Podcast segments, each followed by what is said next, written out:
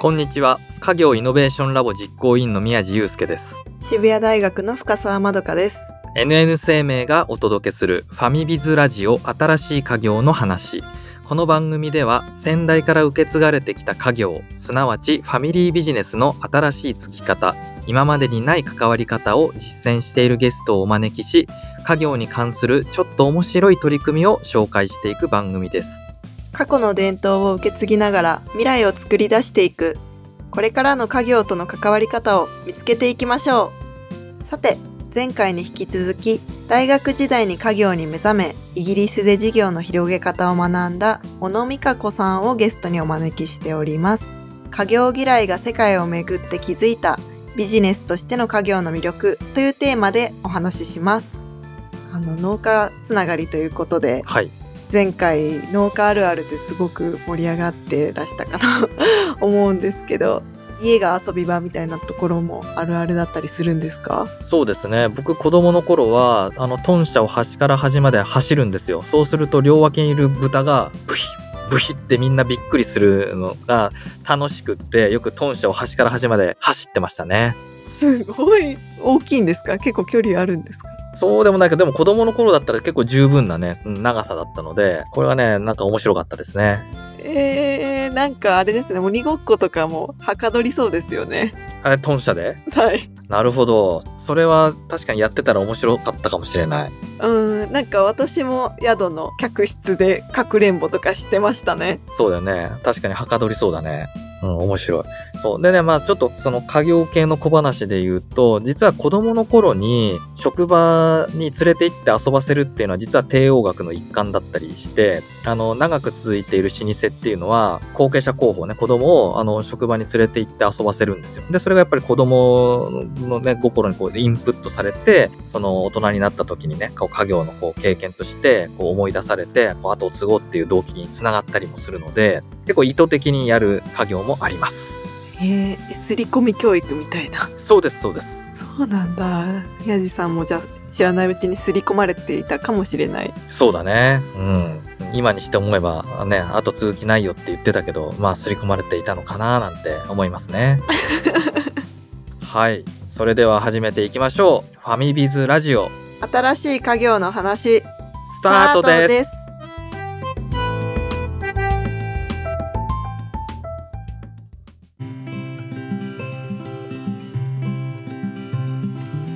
面白いですね。ここまで日本脱出作戦として進んできて。これからだからあれだよね、いよいよじゃあ、就職活動みたいな話になるのかな、そしたら。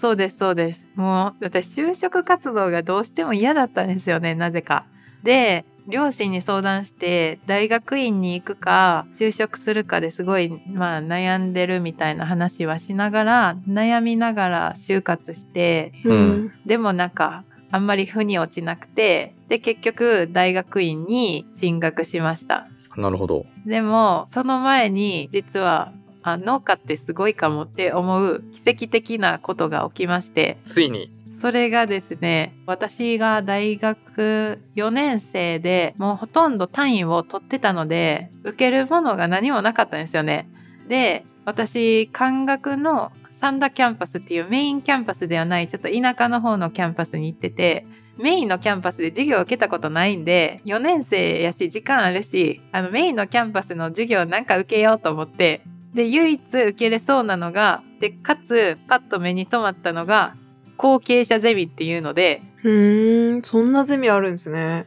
で詳細を見たら親が会社やってる人しか受講できませんって書いてあってなるほど。うん。あれこれ多分私受けれるよなと思ってでその学習要領っていうんですかねその講義の詳細を見てる時にそういえば実家ビジネスやってたなと思ってその時に気づいたんですよ。おー。そっかそっかあれだけビジネスってすごいいい可能性があるものなんだとかフェアトレードのサークルとかインターン通して思ってたんですけど実家が会社やってることビジネスまさにやってるっていうのは思いもしなかったんですなるほど。農家の事業をやってるっていうのが結びつかなかったんだね。結びつかなくてでもこんなに身近にあったのかみたいないや、ほんと奇跡的な話だね、それはね。そうなんです。よだから4年生でもうギリギリまで単位全然取ってなかったら出会えてなかったかもしれない。後継者ゼミって何すか？じゃあ皆さん後継者の人が当然集まってきて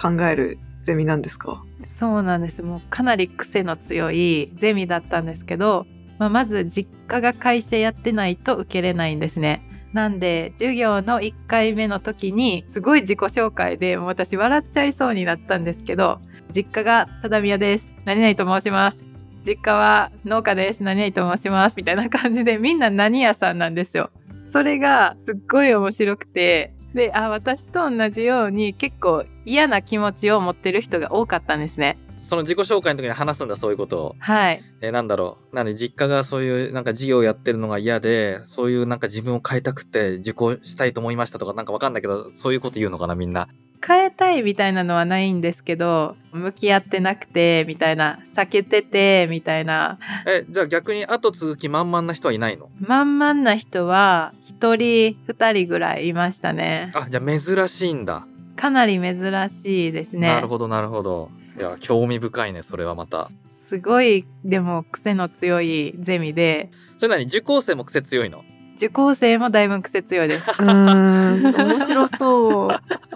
すごい面白いですいいなぁでこのゼミのすごいところがそう単純に家業とはこうだみたいなことを学ぶんじゃなくて毎回の授業で講師の先生が変わるんですね。う。うんんで講師が誰かっていうと実際に家業を継いだ経営者の先輩方なんですよ。でだからリアルな失敗した話とか継ぐまでの葛藤とかを聞けるんですね。だからそれがすごい良かったです。うん、なるほど。おー、来たね、これは。いやーめっちゃいいですねちょっと今からでも受けてみたいです私も本当だよね。あすごい価値あるものだと思います。で私すっごい今でも覚えてるんですけど1回目の授業で来てくださった講師の経営者の方が家業で失敗して借金2億円負った方だったんですよ。うわー。一発目にその失敗した方を呼ぶってすごい癖強いゼミだと思いませんか？確かに。でそれで私もう震えながら帰ったのを覚えてますあビジネスって怖いってなりましたねちょっと確かに癖強いね。普通はね、なんかいいんだよっていうのをね、こう伝える場だもんね。みんなね、そう、家業継ごうぜっていう場かと思いきやだよね。全然違うっていう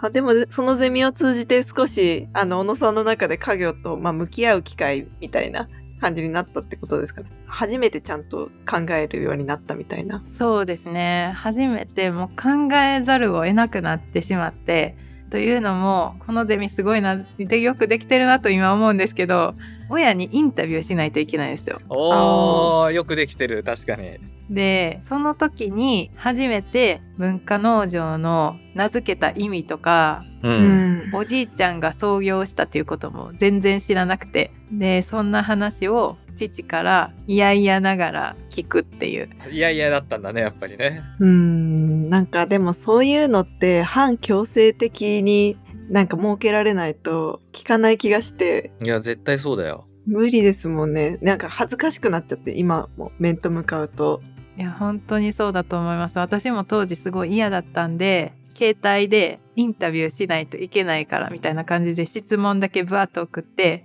で今度教えてみたいなはいはいはいはい。なんならもうここに書いて返信してくれぐらいの勢いだよね。なるほど。え、それ、なんか、じゃあ結構2時間ぐらいこう話を聞いちゃったりしたのかな？お父さんから。いやもう話すのがすごい嫌だったんで20分ぐらいで終わったとこれ絶対ね、親父さんはもう消化不良というか、まあ、もっと喋らせろというか、ね、これいい機会だぐらい思ってたはずなのにね。多分そう思って、えっと、その23日後に父がなんか A4 の紙1枚を持ってきたんですねそれに全部まとめてくださってましたなるほどね。伝えたいことが山ほどあるとまあさすがにね、まあ年頃の娘も話聞いてくれないだろうから、紙に書いときゃまあもしかしたら読むかもということなのかね。全然でも小野さんまだまだその継ぐっていう段階のいかないですよね。全然いかないですね。これ読んでも心はなんか1ミリも動かなかったの？あそれ読んで文化農場っていうのがそのなぜ文化農場なのかっていうのを知った時にちょっと感銘を受けたというか。おおあそんなに実家って意味のある仕事をしてたんだと思って、まあ、何かっていうと、まあ、家庭菜園する方向けの野菜の苗を今生産してるんですけど私はその苗を売る生産農家だと思ってたんですけど実は違うって父は言っていや家庭菜園は代々親からこう孫に受け継がれる文化の伝承なんだ。その文化を継承していくのが僕たちの仕事だって言ったんですね。なるほど、へえうん。かっこいい。あそういうことかと思ってそう思ったら私の家は農家じゃなくて文化の継承をしている会社なんだに変わったんですね。うんうんうんで確かに私たちの地域であの家の前にお店があるんですけど買いに来てくださるお客さんを見てたら確かに私の家がなかったら面白いこんな野菜育てられないし長期で畑をするまあ年取っても畑をする人いなかったかもしれないみたいなことを徐々に考え始めてあそう思ったら家業ってすごい存在なんだなと思いましたね。やばいなんかちょっとちょっと泣けてきた。かっこいいですね。素晴らしい。ただ苗を売るっていうだけじゃなくてそれはあくまで手段で目的はもっと深いところにあるんだよというはい、っていうのを聞いてそんなに深いところにあったんだって思ったのと同時に文化の継承っていう言葉を聞いてあこれ私で止めたら継承終わるよねって思いました。でもすぐ継ぐとかっていうのはやっぱり重たいですよねならなかったですね当時まだ大学4年生でしたしじゃあどうやって継ぐのかもまだわからないし後継者ゼミンで来てくださってた先輩の経営者さんたちはみんな他の会社で働いてから実家に戻ってたのでで私もまあやりたい仕事をするだけしてから戻った方がいいんじゃないかみたいなのをなんとなく思ってましたね。もうじゃあその時からなんかもう実家に戻って仕事することをちょっとでもイメージしてるってことだよねそれはねイメージしてましたね。そういう考えを持って大学院にまあ行くことを決めたんだよねはい。でじゃあなんかちょっと就職したいなって思わなかったのそれそこであーそうですね思ったのもあったんですけどなんかそれよりもビジネスをする上でなんかスキルが自分にないと思ったんですね。というのも私の卒業した学部が総合政策学部でよく陥るのが専門性がないなんですよ。就職するにしても絶対に海外で就職したいっていうのがまだここでも残ってて。ううんうん。でそれは達成したいからじゃあビジネス学びに大学院行こうっていう形でなりました。なるほど。それで、えっと、イイギリスの大学院に進まれたんです。そうですね。はい。そうか大学院は海外の大学院に行ったのねカナダが短かったんで消化不良だったんですよ。じゃあもう大学院で海外に思いっきり行っちゃおうっていうことで。なるほど。なんか海外の大学とかってね入るのはねあれだけど出るのがめちゃめちゃ難しいとかまあ昔の話なのかもしれないけどよく聞くけど。まさにそうで。結構その文化の違いというかもう図書館も24時間空いてて寮でもずっと空いてる部屋があってそこでもうみんな本30冊ぐらい積み重ねてカチカチカチカチやってるみたいな感じでしたね。へえじゃあイギリスの大学院でもひたすらそのビジネスについて学ばれたっていう形なんですか？そうですね。はい。じゃあ結構大変だったんだ大学院の生活は。大学院の生活結構大変でしたね。記憶にあるのが結構図書館での記憶と授業の記憶。とたまに友達と遊びに行くぐらいしかなくて。いろんなところちょっとこうヨーロッパ旅行したりとかできなかったんだ。そうですね。ヨーロッパほとんど行ってなくて。休みに入ったらみんなで湖水地方とかイギリスの田舎の方に行ったりとかあとその当時実家の農家は気になってるんでおー。農家さん訪問したりとかしてました。あ。ーへええちなみに研究テーマは何だったんですか？研究テーマは専攻はインターナショナルマーケティングでその中に、まあ、イノベーティブマーケティングっていうようなエリアがあってその AI を使ったりとかインターネット・オブ・シング IoT などを使ったマーケティングの、まあ、ブランディングの効果みたいな感じの研究をしてました。ねえそういうでも研究の傍ら農家さん訪れたりとかでもなんかイギリスってロンドンのイメージは強いんですけどイギリス郊外っていう言葉もある通りあれですよね結構自然豊かなところとかガーデニングとかやってる方とか多そうですよね。イギリス本当に世界でも園芸大国で園芸のイベントが、まあ、年に何回もあるんですけどそれほとんど行きましたね。園芸のイベントって何ですか？例えば園芸のグッズなども売ってるのもそうなんですけど園芸のデザイナー例えば寄せ植えのデザイナーとかガーデンデザインで有名な方とかが世界中から集まってくるんですよ。へえ。でそこであのコンペティションしたりとか一般の趣味でやってる園芸家さんたちも自分たちでその自分で作ったものを出展というかしてそこで賞をもらえたりとかなんかそんなものをずっと見てましたね。しっかり課外活動もやってたんじゃん？課外活動をやってましたね。見る世界が広がりますね。こういわゆるなんか農家とかそのホームセンターで売られてる苗とかしか見ていないとそれだけしか想像がつかないですけどそんなガーデニングで全世界から集まってきてとか。そうなんですよ。だから私と同じようなその苗を生産する農家さんとかにも会いました。デザイナーと同じような仕事をしててめっちゃ面白かったですね。だからそこでイギリスの農家さんとかを見てめっちゃかっこいいなって思いましたね。うんうんうんうんうん。イギリスの農家さんって嫌って言う人もいるんですけど自慢する人が多いんですよ。私んち農家みたいな。へえ。あそこにじゃあプライドを持ってやられてるのかな。そうです。ごい誇り持ってるらっしゃる方が多くてそれでも結構意識は変えられましたね。なるほど。えーもしかしたら、なんだろう。えまあ、誇れる仕事なんじゃないかというか、あ、こうやって世界の農家を考えてるんだとか、そうですね。思いました。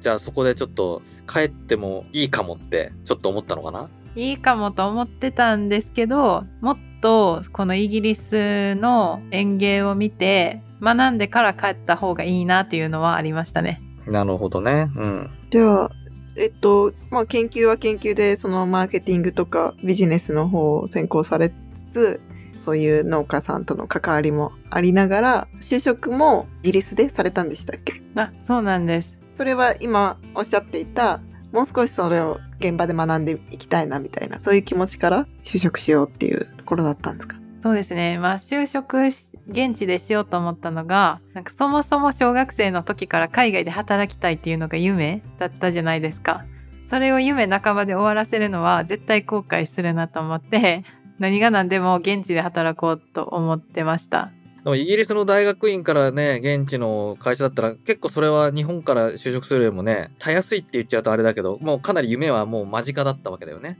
それがめっちゃ難しいんですよえ、そうなんだ。今2021年現在イギリスの大学院に入学して卒業無事にできたらその後自動的に2年間ビザもらえるんですよ働ける。でも私がいた当時それがなかったんですねあー、なるほど。そう、ビザの問題があったのか。はい自分で就職活動してビザをサポートしてくれる会社に就職しないと働けないっていうハードルがあってあー、なるほど。当時私のだから就活の競合がヨーロッパ人全員だったんですようわー ヨーロッパの方はビザいらないんで、まあ、ヨーロッパの方を雇う方が安いじゃないですか。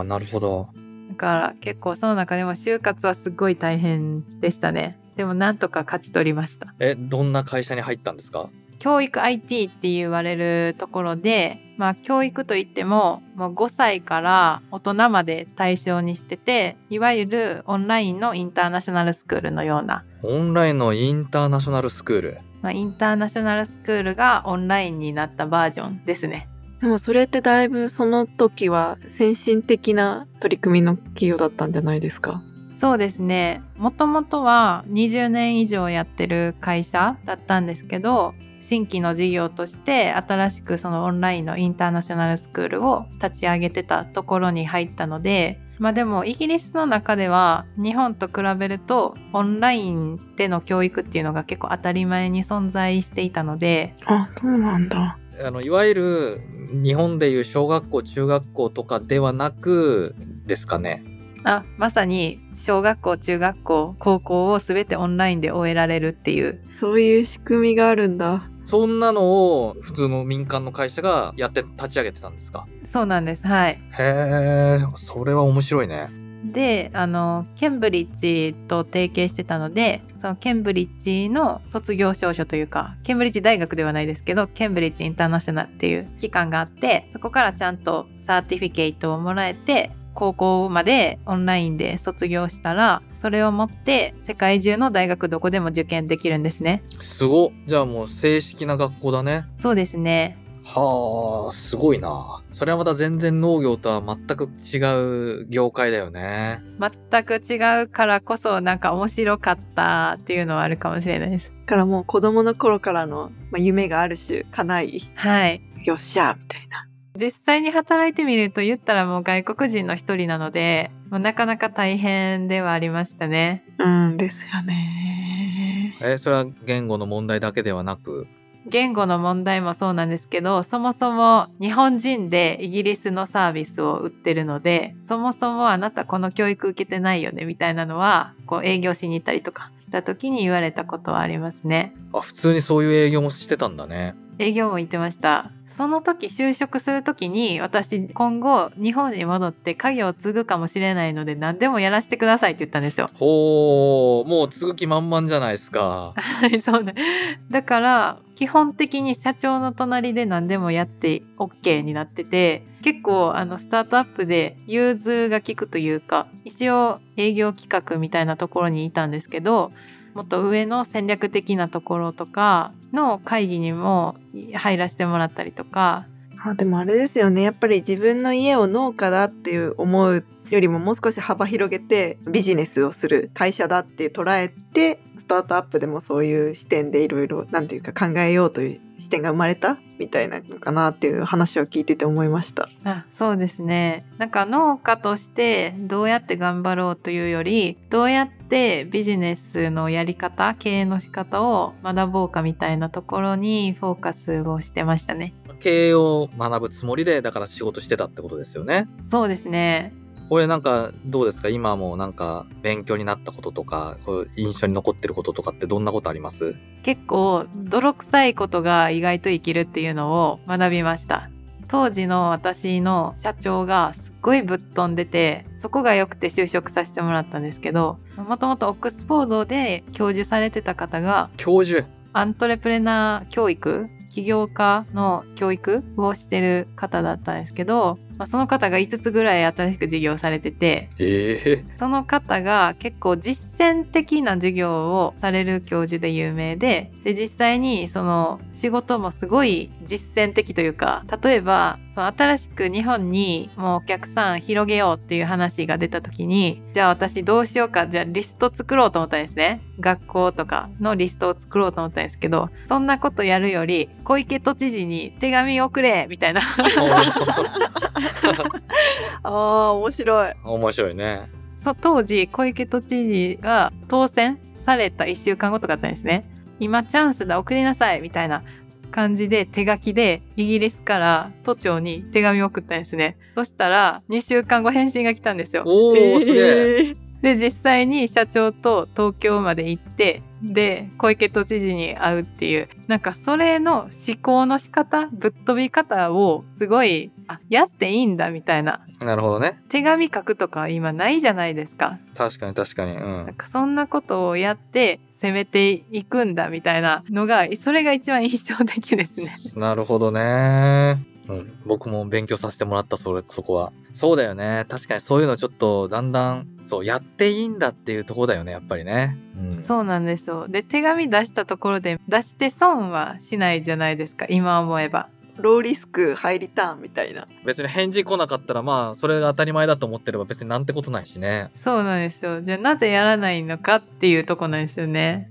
それに結構学ばせてもらったっていう。なるほど。なるほどねいやー面白いわでもそろそろね戻りたくなってきたでしょっていうとこですよねそうですね。はい。戻るタイミングですね。きっかけはあったんですか？きっかけがそのまさにその日本のお客さんを広めようっていうところで、うんちょっと日本行ってこいって言われたんですね。で半年間だけのミッションで日本に一旦戻るっていう約束だったんですけれども日本に帰ってきたら日本最高だなと思っちゃって えどこら辺が？いやあのしょうもないんですけどご飯が美味しい。かつその時に実家に一旦戻ってきたんでまあ実家をイギリスとやっぱり比較するんですよね。じゃあイギリスの超クリエイティブなやり方と今の家業のやり方見たらギャップがわかるんですよ。あこのギャップ埋めれるなと思って。おーなるほどね。でこのギャップをいざ知ったらほったらかしにするのって機械損失な気がしてじゃあこれせっかくやから日本にいる間にやっちゃった方がいいんじゃないかみたいな考えが出始めて当時のその会社の社長に直談判して副業で家業入っていいですかっていうのを伝えてへえ。その後に今の私の社長にお願いして副業で入りました。えそれは何？全然おーやれやれみたいな感じだったの？社長はそうですね。仕事をお願いしたのはちゃんとやらなあかんけど副業なら OK みたいな。すごいな。寛大だな。なるほどね。え、お父様はどうだったんですか？そもそも直接言うのが私すごいなんか嫌だったんで LINE でやろうと思うんやけどみたいな 感じで送ったら「はい」だけ返ってきました。はいおーなるほどねへえ、面白い。うん。え、で、副業として、まあ、関わりながら、どういう感じでシフトしていったんですか？えっとそのまずんなぜ副業をするのかっていうところを自分で定義しててイギリスのやつを見てるんでじゃあ日本の家庭菜園してるお客さんは今何を思ってるんだろうとか何を求めてるんだろうっていうのをワークショップをいろんなところで開き回って拾い上げるっていうことをしました。日本で家庭菜園をしてる人を集めて情報を吸い上げるためのワークショップを開いたってこと？あそうですそうです。すごいねでよく集まったなと思うんだけどどうやって集めたの？ファーマーズマーケットみたいな植物のイベントとか小さいものに出させてもらって親子向けワークショップとか寄せ植えワークショップみたいな形で開いてでその時にお客さんに 直接すっごい聞くっていうのを1年半ぐらいしました。へえ、でもそれ繰り返していったら、だいぶどういうニーズを持たれてるかとか、わかりそうですよね。そうですねで結構面白いのが分かったんですけど関東と関西であの家庭菜園やる理由が違うっていうのも。えすげえ面白い。何ですか？これ結構顕著に、まあ、今はちょっと変わってるかもしれないですけど当時は関東の方ってどちらかというと、まあ、家庭菜園する理由はプロセスを楽しむためにやる。関西は節約だだったんですよ。わかりやすい。なるほどね。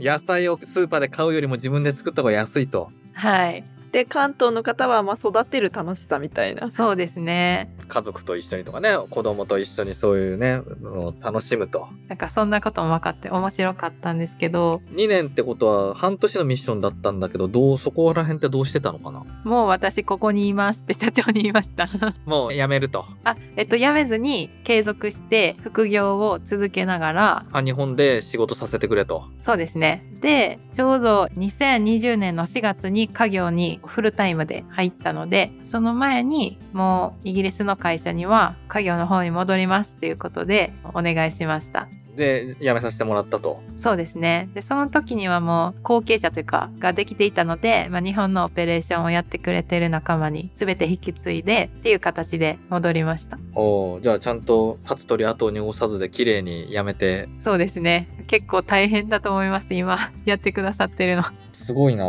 で副業にもう入る時点でもうなんだろうな家業を継ぐってのはもう決めてるわけだよねきっと。そうでもなかったのちょっとどんなもんかなみたいなちょっとそういう気持ちもあったのかな。でも90%ぐらい決めてますね。でもイギリスの会社と一緒に別で新しいことやりたいなみたいな思いも若干ありましたね。なるほど。なんかでもそうやって副業として関わる中で、あ、これだ、こういうこともできるんじゃないかとか、まあその関東と関西の違いがわかるからこそこういう可能性あるんじゃないかみたいなことも結構やりながらイメージできたっていう感じですか？そうですね。でもどちらかというと日本の今の家庭菜園してるお客さんに合わせるっていうこともそうなんですけどせっかくイギリスでのクリエイティブなものを見てきたのでイギリスのものを日本に変換してやっていくっていうのの方が新しい市場を作るというかなんかいいんじゃないかなみたいなことは考えてましたね。それ絶対なんか楽しそう。それもちょっと詳しく聞きたいなと思いつつ、もうちょっとその家業に戻るのと新しいことっていうのでちょっと話聞きたいんだけど、や、多分結構あると思うんですよ。やっぱりその、家業は家業で今やってる既存の事業を、まあ先代がやってるから、まあ先代は元気なうちに自分は新しいことにチャレンジさせてもらおうっていうことで、まあ自分で起業して、家業に関連のあるようなこう新規事業を立ち上げるみたいなパターンも、まあまあ、あの、いるかなと思うんだけど、そういう、だから可能性もあるみたいな話してたけど、結局その家業でやると決めたのはなんでなのかなと思って。ああ、そうですよね。それ実はずっと悩んでたんですけど、まさにその別の会社で英語のなんか名前つけてやろうかなみたいな感じで思ってたんですけど、ずっとその考えてたら文化農場って文化の伝承よなとかも家庭菜園もまさにその文化の伝承であってそれを体現するのはもう文化農場っていう名前しかないんですよ。なるほどね。っていうのにやっぱり至ってしまってで自分でもその iPad でめっちゃ新しい名前とかも書いてたんですよいろいろ考えて。でもこれって単純にその新しいものだけを出したいだけであってなんかそのもっと日本人としての深いところの価値観共有はできないなと思ってってなったらやっぱりずっと続いてきてる名前を使ってやった方が日本にとってもいいっていうのをすごい感じましたね。いや素晴らしいね。いやでも結局はやっぱりそのね先代とか創業者のこうビジョンに共感したっていうことだよね。そうですね。やっぱ社名ってそんなに大事なんだっていうね。大事ですね。であとその文化っていうところだけじゃなくて話聞いてたら農家の前が醤油屋をやってて醤油屋の前は米農家だったんですよ。あそうなんだ。で同じ土地この場所でずっと授業形態を変えながらやっててっていうのを聞くとなんかこの土地この場所の重要性というかっていうのをなんかすごい感じて単純に新しい会社で新しい名前でやるんじゃなくて引き継いだ方がなんか自分も納得いくし素晴らしい。ザ・家業の後継者だね。ってことは、今3代目っていう話したけど、自分は小野家の何代目みたいになるのかな、そうすると。家系図があって何十代目でしたね。何十代目か忘れたんですけど。そこ大事だから、ちょっと次回また教えて。わかりました。素晴らしいです。すごいね。今、じゃあ考えてることとか、これからこういうことをやっていきたいみたいなところも聞かせてほしいです。まあ、去年から家業に入ったんですけどまず今始めたことがオンラインショップで新しくキットなどを販売してて基本的に全部寄せ植えなんですね。おしゃれなデザインというか大きくなった時に可愛い見た目になったりとかそういったもので今販売してます。その寄せ植えのデザインは自分でやってるの？あそうですね。自分でしてます。おー。すげえで今ちょうどそのイギリスの学生も今してるんですよ実は。え？オンラインで。イギリスのフォーティカルチャーっていう園芸の専門学生みたいなのをしててそこでデザインを学んだりとかしてます。え？園芸の学校なの？はい園芸の学校あるんですね。やっぱりさすが園芸大国。たくさんあるんですよ。はい。っていうのも今アウトプットしながらしてるんですけど、まあ、これからやりたいのはその日本ってやっぱり家庭菜園って食べることがゴールになってるんですけど私はそれを外したいんですね。なるほど。いやすげえ面白いね。で、まあ、なぜかっていうと家庭菜園やることってさっきプロセスっていう話があったんですけどやる意味っていうのは結構人間そのものが重要なことであると思ってて何かっていうと五感を使って自分で考えてアウトプットできるんですよ。例えばどういうことかっていうとベランダでもプランター一つ置いて土入れてトマト育ててます。でお水やる時ってお客さんから聞いてもそうだったんですけどみんな土の表面だけ見てお水やるんですけど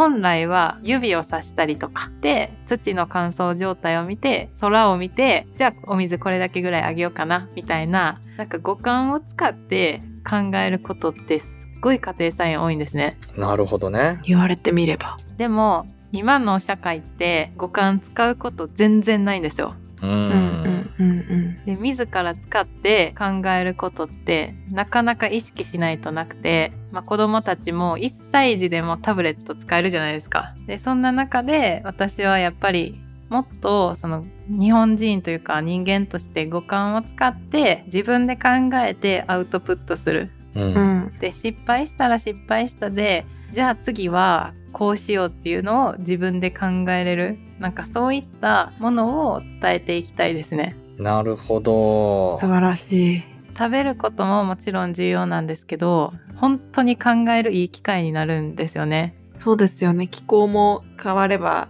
天気も毎日変わるしとかで野菜の状態も変わるしっていう。はいなるほど農家はね結構野菜との対話とかなんか当たり前のように言うけどまあ確かにあんまり日頃生活してるとそういうこと考えないもんねないですね。っていうのをどんどんその出していきたいと思ってます。だから私がワークショップ今でもしてるんですけどワークショップする時はそういうことも伝えて意識しなくてももう習慣として五感を使えれるような形にできるようにしてます。面白いな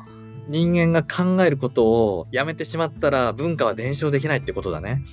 まさにそうですね。なるほどね。いやー深いな。奥深いです。そういう風に捉え直せる小野さんの視点が素敵だなと思いますあー嬉しいです。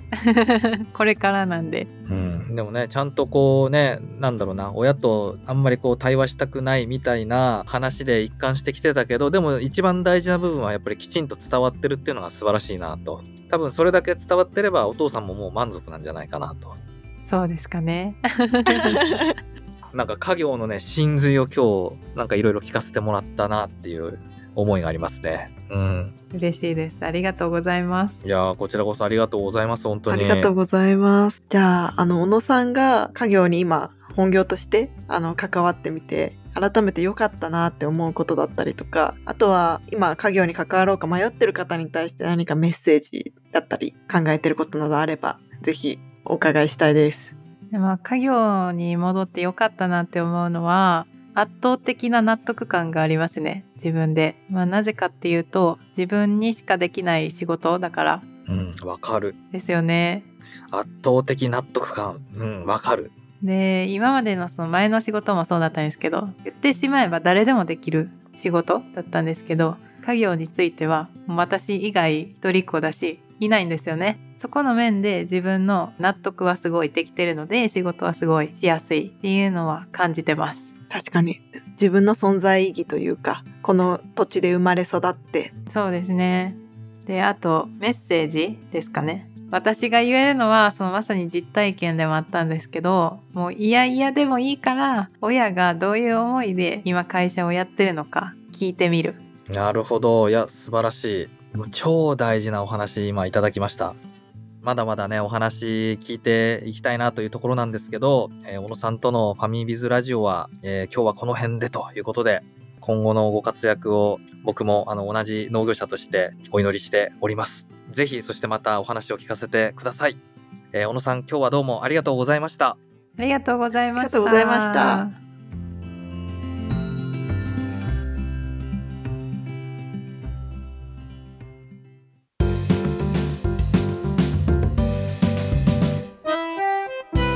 ファミビズラジオ新しい家業の話。エンディングのお時間となりました。